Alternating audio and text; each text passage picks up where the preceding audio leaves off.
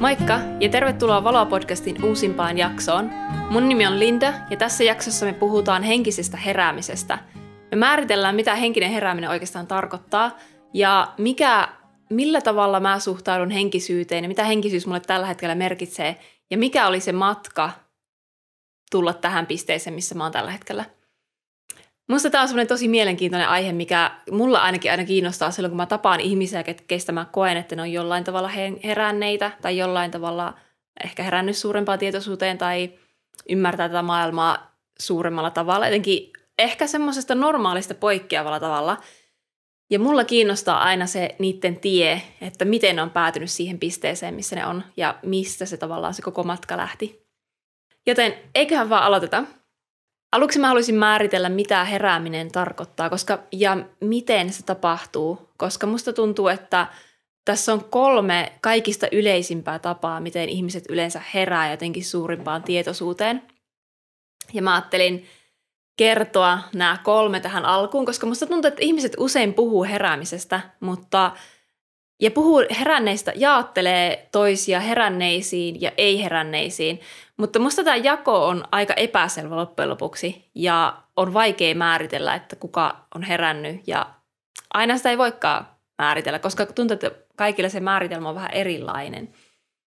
Mutta silti jotenkin on semmoinen yleinen ajatus heränneistä ja ei-heränneistä tai jotenkin valaistuneista tai ei-valaistuneista. Mutta loppujen lopuksi näissä on niin monta eri tasoa, että sä et voi oikeastaan sanoa semmoista selkeitä yhtä pistettä, että kun sä menet tämän pisteen yli, niin sitten sä oot jotenkin herännyt tai valaistunut. Mutta ehkä yksi semmoinen helposti ymmärrettävä tai semmoinen yleisin ajatus, miten ihmiset ajattelee herää, heräämisestä, on se, että sä heräät jotenkin niin kuin ison kriisin tai tuskan tai kivun kautta – semmoiseen elämän rajallisuuteen, mutta myös semmoiseen suurempaan tietoisuuteen siitä, että kuka sä oikeasti syvimmiltään oot. Eli joku semmoinen iso, ravisuttava, ehkä kivulias tapahtuma herättää sut semmoisesta tietynlaista unesta ja vapauttaa sut semmoisesta roolista, minkä sä oot ehkä kerännyt tai minkä sä oot luonut itselle sun elämän aikana. Ja siihen liittyy myös se, että sä huomaat ja ymmärrät sen, että mitä sun kaikki, ehkä ymmärrät ensinnäkin, että mitä kaikki traumaja ja traumaattisia kokemuksia sulla on ja tavallaan niin kuin rajoituksia, mielen rajoituksia, ehkä fyysisiä rajoituksia ja uskomuksia sun elämästä. Ja sitten sä huomaat ja ymmärrät sen, että kuka sä oot niiden uskomusten ja niiden rajoitusten ja sen roolin takana ja niiden traumojen takana. Eli siitä yleensä lähtee semmoinen – pitkä käsittelyaika, missä sä käyt läpi kaikkea näitä uskomuksia ja kaikkea sitä taakkaa, mikä on elämäaikana sulle kasaantunut. Ja meille kaikille sitä on jonkun verran kasaantunut.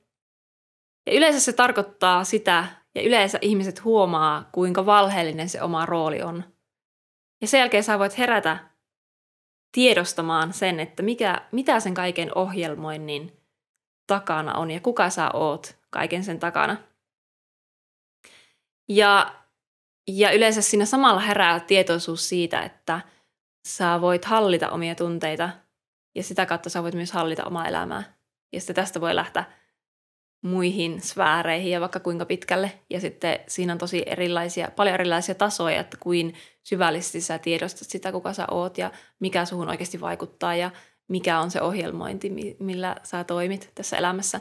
Siihen myös liittyy tietysti tavat ja semmoiset tottumukset, mitkä todennäköisesti tämmöisen heräämisen kautta myös muuttuu. Toinen semmoinen tosi selkeä, mitä ehkä kuulee paljon uskonnollisissa piireissä, mutta myös henkisissä piireissä, on herääminen semmoiseen henkisyyteen ja niin kuin ehkä jonkun yliluonnollisen henkisen tapahtuman kautta, että jotain selittämätöntä tapahtuu. Sä näet jotain tai kuulet jotain tai tunnet sisälläsi jonkun, jonkun ison liikahtavan, ihan vaan niin kuin – ja se on jotain selittämätöntä, mitä sä et voi enää selittää sillä niiden aikaisempien uskomusten kautta ja sen, sen tavan kautta, miten sä oot aikaisemmin nähnyt maailmaa. Ja tämä on ehkä semmoinen asia, että se ei enää, sulla ei ole enää muuta mahdollisuutta, kun alkaa muuttaa niitä omia uskomuksia ja alkaa muuttaa sitä, sitä tapaa, millä sä näet tätä maailmaa ja sitä sun maailmankuvaa. Eli tämä on semmoinen toinen aika tavallinen henkisen heräämisen kulkuväylä, että miten se tapahtuu. Tämä on ehkä mulle se kaikista vierain. Mä en ole ihan hirveästi kokenut mitään yliluonnollisia kokemuksia tai mulla ei ole kosketusta semmoiseen, tai mä en ole kokenut semmoista vahvaa kosketusta ja yhteyttä semmoiseen niin kuin henkisiin olentoihin tai henkisyyteen tai energioihin tai muuta. Mutta mä oon tosi utelias niin kuin näistä asioista ja musta on tosi siistiä kuulla ihmisten eri, eri tarinoita ja aivan uskomattomia kokemuksia, mitä ne on kokenut ja mitkä on muuttanut niiden elämää ihan täysin ja niiden elämän suuntaa ja kaikkea.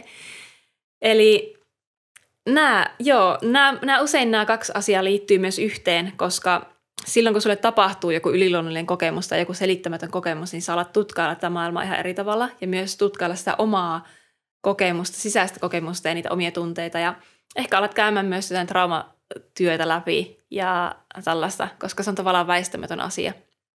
Sitten kolmas ehkä yhtä mullistava asia on herääminen semmoiseen yhteiskunnalliseen niin kuin, yhteiskunnan rakenteiden valheellisuuteen ja ehkä semmoiseen illuusioon, niin kuin siihen Matrixiin, sillä että sä oot uskonut tähän maailmaan, äm, että kaikki täällä toimii sua varten ja toimii hyvin ja muuta, mutta sitten joku pieni asia herättää sut siihen todellisuuteen, että hetkonen, onkohan tässä maailmassa sittenkään kaikki sillä niin kuin mulle on kerrottu ja niin kuin mä oon aina uskonut. Ja Tämä on yksi ehkä kaikista isoin juttu oikeasti, mitä, mitä mä ainakin Suomessa kuulen muilta ihmisiltä. Ja se on lähtenyt ravinnosta. Että joku on ravinnossa ollut sillä että onkin huomannut, että hetkonen, niin kuin nämä meidän ravitsemussuositukset ei olekaan ehkä mun terveyttä ajatellen tehty. Ja se voi loppujen lopuksi olla tosi iso juttu ja iso mullistava juttu sun maailmankuvalle – jos se uskomus siitä, että tämä yhteiskunta on rakennettu mun hyvinvointia varten, murtuu. Ja koska siinä tulee semmoinen olo, että sulle on valeheltu sun koko loppuelämä, koko, koko elämän, koko tähän asti sen elämän. Ja silloin herää se tietoisuus ja ajatus siitä, että hetkonen, mitähän muuta mulle on valeheltu? Voisiko tässä olla jotain muutakin, mitä mä en tällä hetkellä näe? Ja siitä lähtee semmoinen tutkimusmatka, mikä usein johtaa myös henkisyyteen – ja traumatyöskentelyyn ja tunteiden tutkimiseen ja semmoiseen suurempaan tietoisuuteen.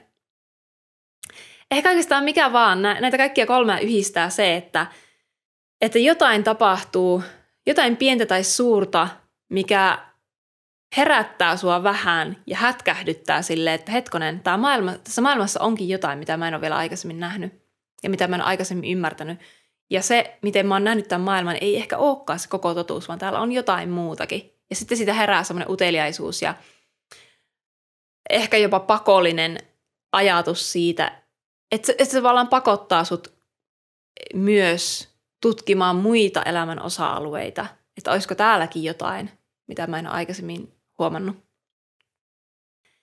Ja mulle, nyt jos siirrytään siihen, mitä, miten mun henkinen herääminen tapahtui, niin se ihan ensimmäinen pieni yksityiskohta, mihin mä heräsin, oli se, että mä oon elänyt koko mun elämäni niin kuin, että mä oon syönyt terveellisesti ja syönyt tosi ravintosuositusten mukaan ja kaikista tärkein juttu ehkä se, että mä oon juonut maitoa viisi lasia päivässä. En ehkä aina niin paljon, mutta se on ollut se pyrkimys sille, että aina kun sä syöt, niin sulla pitää juoda vähintään se kaksi vesiä maitoa, koska muuten luut murtuu ja muuta. Niin tämä tapahtui mulle ehkä 2015, kun mä aloin tutustua vegaanismiin ja tota, kasvisruokavalioon ja kaikkea. Se oli ihan semmoinen uusi maailma. Ja se isoin juttu, mitä mä sieltä opin, niin on se, että ehkä maito, tämmöinen niin teollisesti prosessoitu maito, mitä meillä tarjotaan koulussa ja mitä meillä on tuolla kaupat pullollaan, niin ja mitä suositellaan meille juomaan viisi lasia päivässä, niin ei ehkä olekaan terveellistä. Sitten mulle tuli se niin selkeästi sille, että mua on huijattu ja mulle on valeheltu niin semmoisen tahon puolesta, millä pitäisi olla mun puolella ja millä pitäisi tutkia tai niin kuin antaa semmoisia suosituksia, mitkä on oikeasti mulle hyväksi. Ja sitten mä opin, että hetkonen, tämä ei ole hyväksi mulle, eikä tämä ole välttämättä hyväksi ympäristölle – eikä tälle maailmalle yleensäkään. Ja se, että maidon juominen aiheuttaa tai ehkäisee osteoporoosia, niin ei välttämättä ole ollenkaan totta. Ja siis tämä on tavallaan aika hauska tarina, koska tämä on niin pieni yksityiskohta, mutta jos sä yhdenkään pienen asian huomaat, että sulle on valeheltu, niin se, ei, se väistämättä johtaa siihen, että se aivot alkaa miettiä ja surraa, että hetkonen, jos mä niin tämän asian nyt hoksasin, niin mitä muuta tuolla voisi olla. Ja siinä pakosta heittää itsensä ulos siitä semmoista systeemiuskovaisuudesta, että sä et voi enää ihan sataprosenttisesti luottaa siihen, että tämä systeemi on sua varten. Ja mulla tämä lähti, lähti siitä. Ja siitä noin vuoden päästä sitten alkoi tietoisuus nousta näiden muidenkin ravintoasioiden suhteen, esim. rasva ja tota, onko voi epäterveellistä vai terveellistä. Ja ää, se kasvisruokahomma alkoi jäädä vähän sivulle siitä, kun alkoi kiinnostua, kiinnostua kaikista superfoodeista ja vitamiineista ja, ja muusta. Ja siitä mulla lähti semmoinen mä aloin seuraa tiettyjä ihmisiä, esimerkiksi no, biohakkerit ja Tomi Kokko ja Olli Posti ja Susanna Tanni oli silloin tosi iso, iso juttu. Ja sitten pakosta, kun alkoi tutkia näitä ihmisiä, ketkä on tosi kiinnostuneita ravinnosta, niin ei voinut välttyä siitä, että siellä myös kuuli sellaista henkistä viestiä ja semmoista henkistä ajatusta. Ja tota, Mä olin siihen aikaan lestadiolainen. Mä oon syntynyt lestadiolassa perheessä ja kasv- saanut lestadiolaisen kasvatuksen. Ja mun koko perhe oli siihen asti ollut lestadiolainen. Ja se oli se, että mä aloin tutustua tähän ravintojuttuun ja aloin löytää niin inspiroivia ihmisiä, että musta tuntui, että mä niinku, mulla oli semmoinen alun, alun semmoinen huuma vaihe päällä. Ja mä olin niin innoissaan ja niin inspiroitunut, että mä en ollut koskaan saanut sellaista fiilistä mistään muualta. Ja silloin mä aloin kyseenalaistaa sitä mun uskovaisuutta ja sitä lestarialaisuutta. Ja lopulta päädyin eroamaan siitä. Se oli 2007 vuoden ihan alussa, milloin mä vihdoin niin tunnustin tai sanoin siitä mun perheelle ja päätin, että tämä ei ole enää mun juttu – ja silloin ehkä tapahtui semmoinen kaikista isoin, jos nyt semmoinen pieni herääminen tapahtui siinä maidon kohdalla, niin tässä vaiheessa oli se semmoinen niin kuin ihan aivan valtava niin kuin silmien aukeaminen. Sille tuntui, että semmoista verhot vaan putoaa ympäriltä ja yhtäkkiä maailma avautui silleen, että vitsi mä oon elänyt niin pienessä ahtaassa maailmassa – niin kuin omassa päässäni. Ei se, että ei sillä, että lestarialaisuus välttämättä tarkoittaisi sitä, mutta mulle se oli ollut siihen asti sitä. Ja se oli rajoittanut tosi paljon sitä, millä tavalla mä näen maailmaa ja millä tavalla mä ehkä uskallan niin kuin ajatella tai kyseenalaista asioita tai muuta. Tai se kyseenalaistaminen ei oikein liity lestarilaisuuteen, niin kuin minkään asian melkeinpä kyseenalaistaminen – ja siitä mulla lähti niinku semmoinen kyseenalaistamisen polku kyllä, että ei, että kaikki oli pakko, kaikki oli kyseenalaistettava. Ja samalla mä myös tein sitä tunnetyöskentelyä traumatyöskentelyä. Luin sen, semmoisen kirjan kuin ää, Tunne lukkosi, mikä on varmaan tosi monelle tuttu. Ja aloin käymään läpi niitä omia traumaja siinä samalla, kun olin tosi innoissa ja inspiroitunut siitä kaikesta uudesta, mitä olin löytänyt omasta elämästä – ja ehkä tämä niinku liittyy tavallaan semmoiseen itsensä kehittämiseen. Se mun henkisyys liittyy tavallaan just siihen ravinnon, mm, siihen ravintoon ja kaikkeen ravitsemukseen liittyvään tutkimiseen ja oman ravintotot, omien ravintotottumusten muuttamiseen, mutta myös semmoiseen itsensä kehittämiseen. Se oli tosi iso juttu siinä mukana – mutta mulla kiinnosti se henkinen puoli koko ajan. Ja mä tavallaan kuuntelin vaikka tiettyjen ihmisten, vaikka Kirsi Salo ja Susanna Tanni, niiden juttuja. Mutta koska mä olin just päässyt eroon tavallaan siitä lestarialaisuudesta ja siitä semmoisesta ajatuksesta, niin kuin, mitä kaikkea liittyy raamattuun ja Jeesukseen ja Jumalaan, että mulla oli tosi paljon vastustusta sitä kohtaan, että musta tuntui, että mä en pysty ymmärtää Jumalasanaa sillä tavalla, mitä moni henkinen ihminen ymmärtää. Mulla liittyy siihen me, niin paljon menneisyydestä tulleita uskomuksia ja ajatuksia tavallaan se määritelmä, että mitä Jumala on tai kuka Jeesus ehkä oli tai mitä tietyt raamatun tarinat tai sanomat tarkoittaa. Että mä en pystynyt ottaa sitä uutta sanomaa jotenkin tai semmoista puhtaampaa ja omasta sisimmästä tulevaa sanomaa vastaan, jos käytettiin näitä sanoja Jeesus ja Jumala ja enkelit ja muuta. Mutta se kulki siinä sivussa koko ajan sillä että kun tutustui tai alkoi jotenkin mennä siihen henkisen, henkisten ihmisten maailmaan, niin tota, se oli siellä koko ajan, niin kuin jos, koko ajan sitä tuli niin kuin vähän sieltä täältä. Ja mulla oli vaikea ottaa sitä vastaan, Ehkä myös siksi, koska mun rationaalinen, rationaalinen mieli on niin vahva, että mulla oli tosi vaikea jättää sitä mun niin kuin, ulkopuolelle. Mutta mä en siltikään niin kuin, halunnut sitä ihan sulkea poiskaan. Että mulla oli, tavalla, oli tapahtunut jo semmoinen tietoisuuden herääminen monella eri tasolla.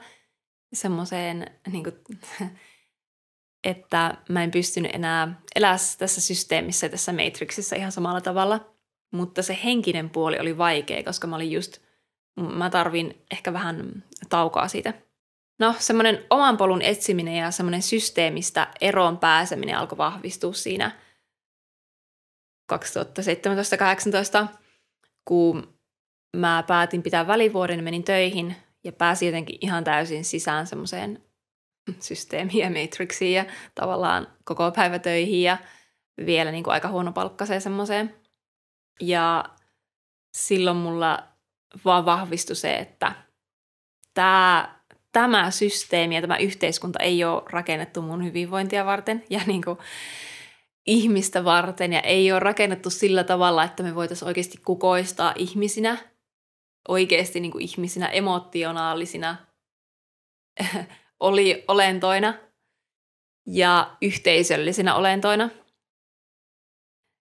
Ja se on ehkä ollut myös semmoinen mun henkisyyden iso tai tietoisuuden iso semmoinen kulmakivi, että miten, miten mä pääsen äm, eroon, miten mä pääsen rakentamaan omaa elämää ehkä sillä tavalla, että mä en ole niin kiinni siinä systeemissä ja siinä yhteiskunnassa, että mä saan rakentaa semmoista omanlaista elämää. Ja se on tavallaan ollut semmoinen ehkä isoin kipukohta se, että mä en koskaan oikein pysty nauttimaan ole, niin kuin enää sen jälkeen siitä, että mä olisin osa sitä systeemiä tai että mä voisin, mulla pitäisi kuunnella vaikka jotain tiettyjä sääntöjä tai, tai elää joidenkin oletusten ja odotusten mukaan. Niin se on tavallaan ajanut koko ajan eteenpäin ja eteenpäin, koska on pakko ollut jotenkin kasvaa ihmisenä. Mulla on ollut semmoinen ajatus siitä lähtien, että, että kun mä kasvan ihmisenä, niin samalla mä voin luoda sitä omaa polkua ulos siitä Matrixista ja just sellaista oman näköistä elämää ja semmoista elämää, mikä, minkä mä koen, että on ainoa, ainoa tapa tavallaan olla onnellinen ja löytää semmoinen täyttymyksen tunne, että mä en voi löytää sitä mistään muualta. Niin se on ollut semmoinen pakottava asia, mikä on johtanut mua eteenpäin. Mutta sitten jos taas palataan siihen henkisyyteen, niin oikeasti semmoiseen, ehkä mihin liittyy kaikkea yliluonnollista ja semmoiset, niin kuin, tämä universumi, että mitä mä millä tavalla mä pääsin kosketuksiin semmoiseen jotenkin isomman voiman kanssa, niin mulla oli se uteliaisuus, niin kuin mä sanoin, koko ajan sitä kohtaan, mutta mun mieli vastusti sitä tosi pahasti, tosi, tosi paljon. Mutta loppujen lopuksi mä ehkä aloin päästä siitä asiasta jyvälle sitä itsestä, itsensä kehittämisen kautta, koska mä ymmärsin sen, että – yhteys korkeampaan voimaan ja yhteys henkisyyteen ja yhteys johonkin isompaan, niin kuin itseä suurempaan, on tosi iso onnellisuuden edellytys myös. Ja mä näin, että ne ihmiset, ketkä ymmärtää näitä asioita ja on yhteydessä johonkin korkeampaan voimaan, on paljon onnellisempia jotenkin. Ne on enempi kosketuksissa semmoisen oman viisauden ja oman elämän polun löytämisen ja äh, kaiken semmoisen täyt- täyttymyksellisen ja runsauden iltakylläisyyden kanssa. Ja sitten mä ehkä sen oman järjen kautta jotenkin pystyin sitten alkaa miettiä, niin kuin avautuu enempi ja enempi semmoiselle itseä suuremmalle, no ehkä semmoisen semmoisen ajatuksen kautta, että mä haluan optimoida mun elämää ja haluan optimoida omaa itseäni ja onnellisuutta ja terveyttä ja kaikkea. Ja, ja se henkisyys liittyy myös terveyteen tosi vahvasti. Ja sitten ehkä tässä vuosien aikana, tässä on mennyt nyt jo useampi vuosi, nyt on 2021, joten siitä on nyt semmoinen 5-6 vuotta, kun mulla alkoi kiinnostaa nämä asiat, niin mä oon alkanut avautua sille ja mä, mulla on tosi vahvasti omassa mielessä se, että vaikka mä en olisi kokenut tässä elämässä ihan hirveästi jotenkin yliluonnollisia juttuja tai jotain semmoista tosi selkeää äm, kokemusta siitä, että täällä on jotain isompaa, mitä me kuvitellaan, niin musta on tosi, mä oon ymmärtänyt sen, että on oikeastaan tosi rajoittunutta ajatella, että pelkästään tiede olisi totta, tai että pelkästään se, mitä me pystytään aisteilla tässä näkemään, niin on, olisi totta, että mitään muuta sen takana ei olisi, koska meidän aistit on niin rajalliset ja meidän tiede on vielä niin, niin raja, rajoittunut, että me ei millään voi tietää, että mitä tässä maailmassa oikeasti tapahtuu. Sitten toisaalta on niin paljon ihmisiä, ketkä on kokenut tosi jotenkin kummallisia juttuja tässä maailmassa, että kuka mä oon sitten sanomaan, että toi sun kokemus ei ole totta.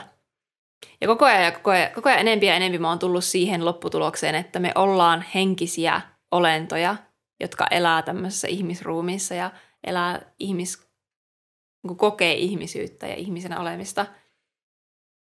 Koska meil, meillä kaikilla, vaikka sä et säkään et olisi koskaan kokenut mitään tosi isoa yliluonnollista kokemusta, niin onhan tämä elämä nyt aivan uskomattoman ihmeellistä niin kuin ihan koko ajan. Että meillä tapahtuu ihmeitä koko ajan. Tämä, että meidän keho liikkuu ja sä voit kuunnella tätä ja mun puhetta ja ymmärrät, mitä mä puhun. Ja kaikki meidän tunteet ja aistit, mitä, miten paljon meidän intuitio vaikka kertoo tästä maailmasta ja muuta. Jos me vaan, jos me vaan pystytään avautumaan siihen, niin – se on niin suuri ihme, että mitä mä voin enää väittää, millä tavalla mä voin enää väittää, että tämä elämä ei olisi jotenkin yliluonnollista jo tällaisenaan. ja mä oon koko ajan avautumassa enempi ja enempi sille, että semmoiselle yhteydelle ja niin kuin etin erilaisia suhtautumistapoja siihen, että mitä se yhteys yliluonnolliseen oikeastaan tarkoittaa. No mä en haluaisi käyttää sanaa yliluonnollinen, koska se ei ole mitään yliluonnollista – vaan se on erittäin luonnollista. Se, että, että mä kuvaan tällä kameralla, vaikka jos sä katsot jotain jonkun kännykän kautta, tämä, niin on paljon yli, enempi yliluonnollista kuin se, että joku saa jostain jotain viestejä joltain henkioppaalta tai muita, muulta. Koska se, että me ollaan yhteydessä henkiin ja henkeen ja hengellisyyteen on paljon luonnollisempaa kuin mikään tämmöinen teknologia, mitä me vaikka tällä hetkellä saa, ol, niin kuin ollaan pystytty rakentamaan. Ja niin kuin mä sanoin, niin mulla on ollut vaikeuksia nimenomaan ehkä tämmöisten nimitysten kanssa, että mitä nimitetään Jumalaksi ja mitä, mitä nimitetään taivaaksi ja mikä on helvetti ja mm, mitä tarkoittaa enkeli ja mikä tarkoittaa henkiopas. Ja monet puhuu keijuista ja yksisarvisista ja erilaisista energioista ja erilaisista planeetoista ja äm, puhutaan ulkoavaruuden olioista ja en mä tiedä, rep- reptilianeista ja pleiadeineista ja kaikkea, mutta mä jotenkin ajattelen tämän silleen, että ne nimet on vaan nimittämään jotain kokemusta. Me tarvitaan nimiä, että me voidaan puhua tietynlaisista kokemuksista, mutta jos sulla vaikka tuntuu tosi vieralta puhua enkeleistä, niin sulla ei tarvitse puhua enkeleistä.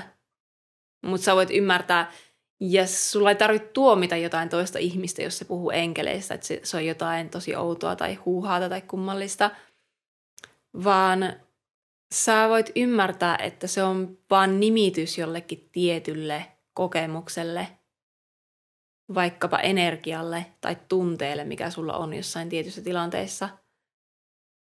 Joku puhuu siitä silloin, että se on jotain enkelienergiaa ja sulla voi olla se ihan sama kokemus, mutta sä käytät sitä jotain erilaista nimeä. Mutta mä itse kyllä koko ajan enempi ja enempi myös ymmärrän tietynlaisia sanoja ja miksi niitä käytetään tietynlaisissa yhteyksissä ja muuta. Ja musta on tosi ihanaa ehkä myös tutkailla sitä, että mitä enkelit vaikka tarkoittaa mulle tai onko mulle jotain henkioppaita ja mitä semmoinen yhteys johonkin henkioppaisiin saattaisi tarkoittaa, miltä se ehkä saattaisi tuntua. Um, ja mitä se on se, joillekin se tulee jotenkin puheen kautta, jo, joillekin jotenkin niin kuulon kautta tai jotenkin toisten aistien kautta, mutta mitä kautta se voisi tulla mulle ja mitä semmoinen yhteys mi, yhtään mihinkään niin suurempaan, itseä suurempaan tai semmoiseen, mitä ei voi aisteella havaita, niin millä tavalla se, mitä se yhteys mulle tarkoittaa ja millä tavalla se voi mun kohdalla löytyä. Sitten ehkä semmoinen mielenkiintoinen juttu, mikä liittyy henkisyyteen, on myös se, että mitä uskoo vaikka, että mitä tapahtuu kuoleman jälkeen tai mitä me ollaan tekemässä täällä, miksi me eletään täällä maapallolla ja olla, onko meillä ollut jotain entisiä elämiä tai muuta. Niin mun näkökulma on siihen se, että ensinnäkin se ajatus, mitä kaikki tämmöiset isot gurut tai henkiset opettajat tai uskontojen edustajat, tämmöiset isot opettajat puhuu, niin on se, että me ollaan kaikki yhtä. Ja jotenkin semmoista ykseyden kokemuksesta puhutaan tosi paljon, ja se on jotenkin semmoinen selkeä asia, mikä yhdistää kaikki. Puhutaan ykseydestä ja puhutaan rakkaudesta. Ja mä ajattelen, että koska me ollaan kaikki yhtä, niin me ollaan myös yhtä niiden kaikkien ihmisten kanssa, ketkä on elänyt meitä ennen. Ja meillä voi olla se, va, meillä voi olla selkeämpi yhteys johonkin tiettyyn heimoon, vaikka jossain menneisyydessä tai tiettyihin ihmisiin. Niin, ja siitä voi tulla se kokemus, että mä oon elänyt johonkin tiettyyn aikaan. Musta tuntuu, että ihmiset on usein aivan liian nopeita tuomitsemaan toisten käsitykset tästä maailmasta ja toisten uskomukset ja toisten henkis, ajatushenkisyydestä ja varsinkin kaikki, mikä liittyy tavallaan yliluonnolliseen tai henkisyyteen. Jopa sellaiset ihmiset, jotka vaikka uskoo raamattuun, niin saattaa tuomita toisen ihmisen uskomukset vaikka yksisarvisenergiasta. Ja musta se on ihan älytöntä, koska ei kumpikaan ole millään tavalla niin kuin kummallisempi uskomus loppujen lopuksi se, että on olemassa yksisarvisenergia tai yksisarvisia, kuin se, että, maalla, maa, että meri väistyi Jeesuksen tieltä tai muuta. Tai että joku on herättänyt ihmisiä kuolleista ja muuta. Ei, mill, ei siis musta se on tosi, tosi kummallista, mutta toisaalta kyllä mä sen ymmärrän, koska mä itse ollut just niin pahimmasta päästä siellä.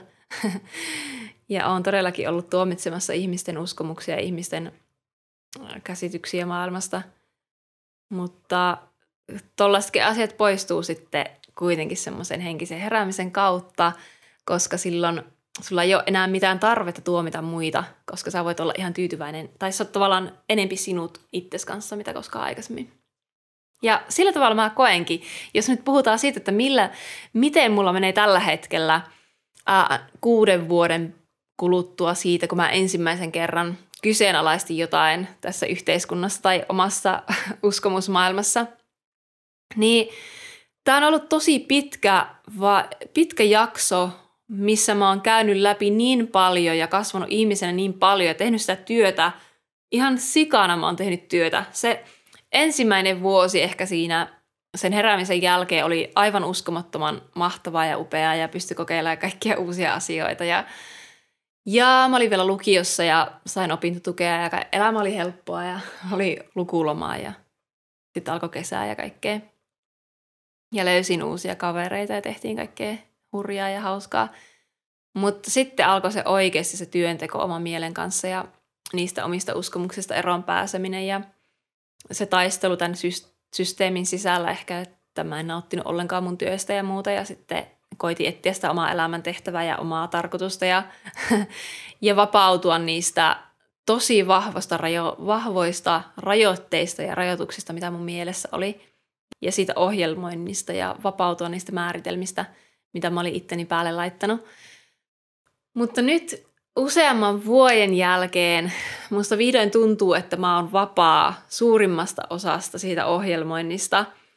Ja mä koen jonkunlaista yhteyttä suurempaan ja koko ajan mä oon avoimempi kuin koskaan kokemaan uusia kokemuksia ja kokemaan sitä syvempää yhteyttä henkisyyteen ja löytämään uusia henkisyyden syvyyksiä.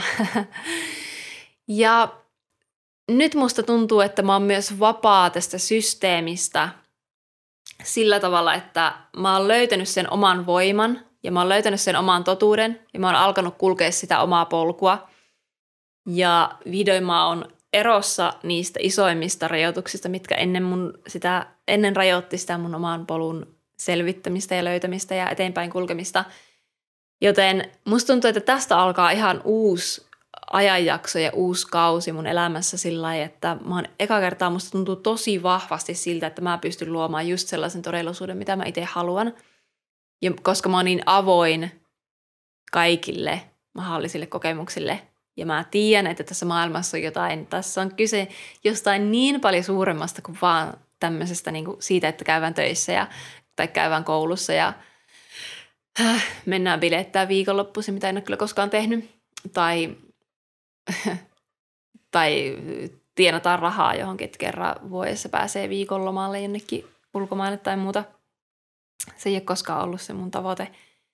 Tai ei ole pitkä aika ollut se mun tavoite. Ja vihdoin mulla on se fiilis, että mä voin luoda just sellaisen elämän, kun mä itse haluan. Ja mä oon vapaa tekemään sen.